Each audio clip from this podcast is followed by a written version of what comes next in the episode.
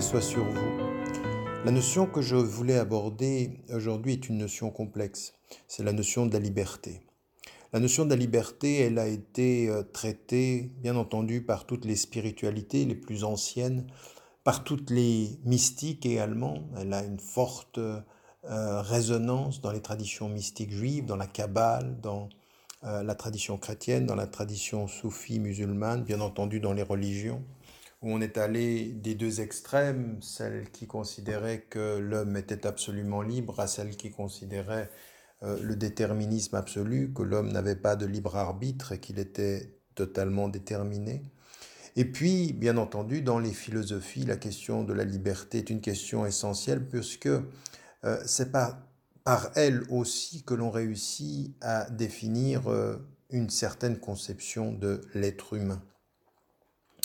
La conception de l'être humain est importante puisque ce qui le différencie de l'animal et ce qui fait qu'il n'est pas euh, ni un ange ni un dieu, c'est bien entendu sa capacité à raisonner, sa, capacité à s'exprimer, le langage dont j'ai déjà parlé, mais bien entendu la liberté. D'ailleurs, Ibn Kathir, dans la tradition musulmane, au moment où il parle de la notion de euh, la dignité humaine, il l'associe à la notion du savoir et à la notion de la liberté, ce que feront d'ailleurs euh, toutes les philosophies par ailleurs euh, de façon générale. Ce qu'il est intéressant de discuter ici, c'est les niveaux de la liberté et en même temps euh, les renversements possibles, c'est-à-dire les illusions de la liberté. Les illusions de la liberté qui peuvent être au niveau de la raison, c'est ce que disent les mystiques, euh, et puis au niveau social, c'est ce que fait aujourd'hui euh, ceux qui critiquent une certaine forme du modernisme, de la modernité ou de nos sociétés de consommation en traitant d'un niveau un peu plus approfondi quand il s'agit de la notion de la liberté. Alors, ce que je vous propose, c'est de faire un petit euh, voyage à travers euh, ces, ces, différents niveaux et d'essayer de discuter, de voir ce qu'il en est, ce que l'on peut en retenir pour nous et comment on doit euh, aussi se déterminer sur ce cheminement, puisque la liberté est une quête, la liberté c'est euh, un idéal, euh, il est très exigeant cet idéal, il demande beaucoup de soi, beaucoup de soi à soi, beaucoup de soi avec autrui, beaucoup dans notre société également. Alors, ce qu'il m'intéresse de discuter, c'est ce premier niveau. Le premier niveau, quand on parle de liberté, immédiatement, ce qui nous vient à l'esprit, c'est je suis libre à partir du moment où je pense ce que je veux, où je peux dire ce que je veux, donc la liberté de penser, la liberté d'expression, et puis lorsque je fais ce que je veux, la liberté d'action. Alors ça, c'est une évidence, c'est vrai, c'est un premier, euh, une première introduction à la notion.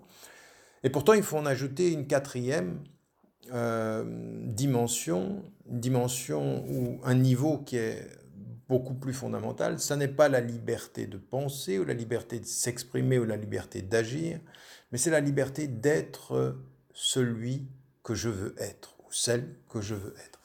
Et donc ici, il y a la liberté d'être qui, au fond, essentiellement précède toutes les autres. Mais pour y parvenir, il faut passer par toutes les autres. En d'autres termes, il faut passer par la périphérie de la notion de la liberté à son centre pour repartir de son centre à sa périphérie et de ce point de vue se poser les questions essentielles. Et il y a un premier niveau, un premier niveau qui est presque de l'ordre de la nature. Avant même que l'on puisse parler de ce que je pense ou ce que je peux dire ou ce que, ce que je peux faire, il y a le fait d'être en vie, c'est-à-dire quelles sont les conditions de ma liberté d'être vivant avant euh, ma liberté d'être un être humain. Et là, on s'aperçoit que immédiatement, la liberté se définit par les limites qui l'entravent. Euh, je m'explique. Dans notre nature, pour pouvoir vivre, eh bien immédiatement notre liberté d'être vivant, elle, elle, trouve euh, ses premiers obstacles dans notre biologie, en d'autres termes, pour pouvoir vivre, je dois manger, Et donc je suis libre jusqu'aux limites de la nécessité, du besoin que j'ai de manger, du besoin que j'ai de boire. Et donc, premier élément, par ma nature, par ma constitution biologique, eh bien, j'ai des limites, celles de boire, celles de manger, celle également de me reproduire, car euh, pour pouvoir vivre, il faut pouvoir non seulement survivre quand il s'agit de soi, mais protéger la vie et la transmettre. Et donc il y a, euh, de ce point de vue-là, euh, une liberté limitée dans le fait qu'il faut pouvoir procréer également. Et un autre élément, c'est dans la liberté, il faut que je puisse me protéger des éléments. Autant la nature est parfois protégée et parfois elle ne l'est pas, autant l'être humain, il faut qu'il trouve euh, une demeure, une demeure qui, est, euh, qui va être la condition de sa survie. Si on prend ces éléments, ces premiers éléments au premier niveau, à savoir euh, le fait de manger, le fait de boire, le fait de se protéger, le fait donc de se reproduire, on s'aperçoit que ces limites naturelles euh, à notre liberté vont en fait et doivent en fait se traduire en droit naturel. Parce que si pour vivre j'ai besoin de manger, de boire, de me protéger et de pouvoir également me reproduire, eh bien, dans l'ordre de la nature, ces limites naturelles sont au droit, autant de droits naturels qui sont en fait, j'ai le droit naturel à pouvoir manger, à pouvoir boire, à pouvoir me protéger, à pouvoir me reproduire. Ce droit naturel, il faut que n'importe quelle société digne ce nom me les garantisse. Et elles sont ces limites devenues des droits, les conditions de ma liberté.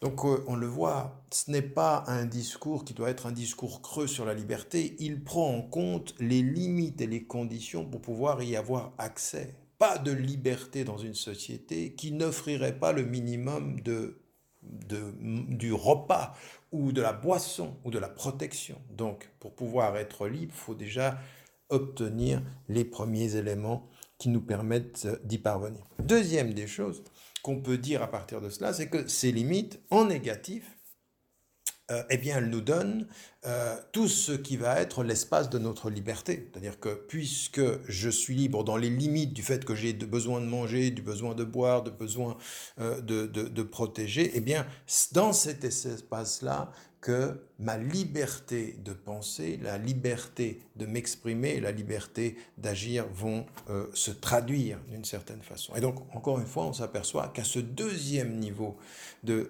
la liberté ou de l'expression de la liberté, il y a des conditions. Quelles sont les conditions de la liberté de penser ou de la liberté d'exprimer? Bien, il y a une, condition qui est fondamentale, c'est que on ne peut apprendre à penser que s'il y a transmission d'une éducation. Donc l'éducation est fondamentale. Être libre et ignorant, c'est une contradiction dans les termes. Et donc, il faut l'éducation, il faut avec l'éducation la capacité de pouvoir recevoir ce que l'on nous donne et de sans s'appuyer sur ceux qui nous l'ont transmis, à savoir la pensée autonome, ce qu'on appelle aujourd'hui la pensée critique. Et donc ici, on s'aperçoit que cette pensée autonome, cette pensée critique, elle est une des conditions de la liberté. Ça veut dire aussi qu'il faut savoir que dès que nous sommes deux, nous avons à penser par nous-mêmes tout en résistant à la pression qu'autrui pourrait faire sur nous. Donc la collectivité nous donne la possibilité par l'éducation de penser par nous-mêmes, mais en même temps, elle nous fait courir le risque de penser par autrui. Et donc, il faut pouvoir penser par soi et résister à la pression sociale. Et de ce point de vue-là, ben, encore une fois, le processus d'autonomisation, d'individualisation est important. On continue et puis on s'aperçoit que bien faire ce que l'on veut, agir, la liberté d'action, eh bien Là aussi, elle a des conditions. Elle suppose la liberté de mouvement, elle suppose bien entendu la liberté de pouvoir déjà s'exprimer, la liberté de mouvement et la liberté de déplacement. Nos sociétés modernes, les frontières que nous mettons partout, les murs que nous construisons sont des dénis de droit. Et en même temps, en l'occurrence, souvent les murs et les frontières sont construits par ceux qui dominent, puisqu'ils veulent se protéger par ceux qu'ils exploitent quand ils les exploitent dans leur pays d'origine, quand il s'agit des migrants, quand ils les exploitent en l'occurrence même au niveau de l'ordre du monde aujourd'hui. Et donc euh, ici, encore une fois, la liberté de pouvoir agir, la liberté d'action, c'est une des euh, expressions de cette liberté qui est liée à la liberté de penser, qu'elle est liée à la liberté de s'exprimer et qui questionne la façon dont sont gérés les espaces et les frontières, qui décide d'une frontière, qui décide d'un mur, rarement les opprimés, souvent les dominants. Vient avec ceci une, une première réflexion, il dit quand ces libertés manquent, à savoir la liberté de penser, la liberté de s'exprimer, la liberté d'agir, eh bien nous sommes dans les régimes que nous connaissons, les régimes, les autocraties, les dictatures, les, régimes répressifs. Et donc souvent, euh, dans le Nord, dans nos sociétés démocratiques, on regarde toutes ces sociétés-là, et on a raison d'une certaine façon de les regarder euh, dans un rapport critique, euh, parce que les libertés fondamentales ne sont pas là. Mais cela, on est un deuxième niveau seulement de la liberté, vient ensuite euh, une réflexion qui doit être beaucoup plus importante sur euh, euh, le fait d'aller plus loin.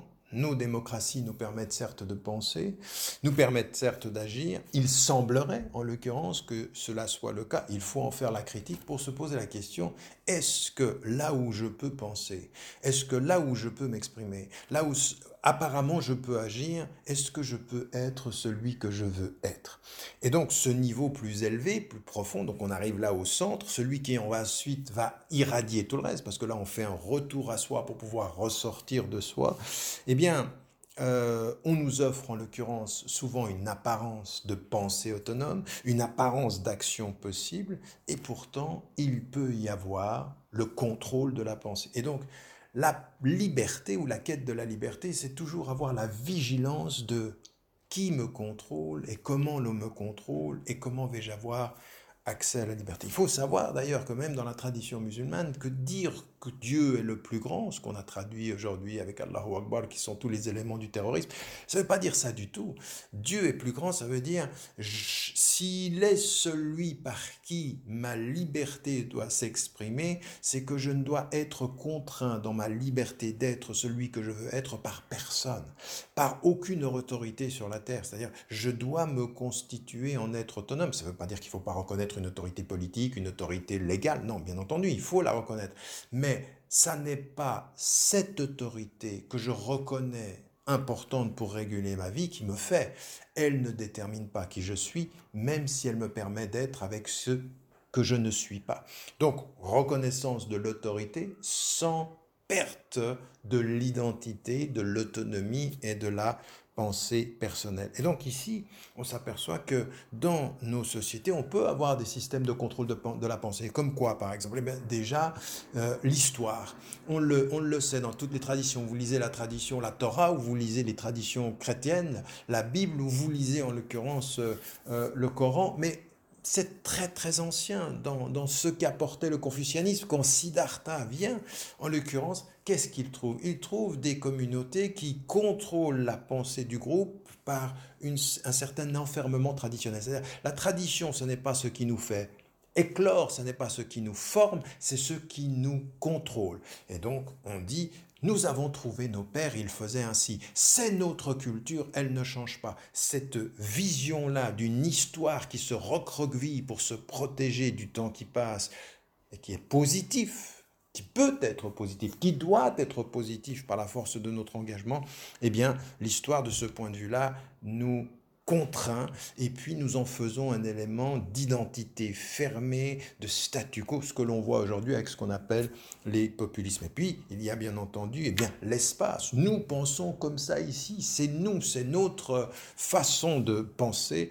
ce que Marcuse, dans son ouvrage L'homme unidimensionnel, mettait en évidence. Une société du progrès qui donne tous les moyens, non pas d'ouvrir à la diversité de pensée, mais d'imposer l'uniformité de la pensée, l'unidimensionnalité de l'homme.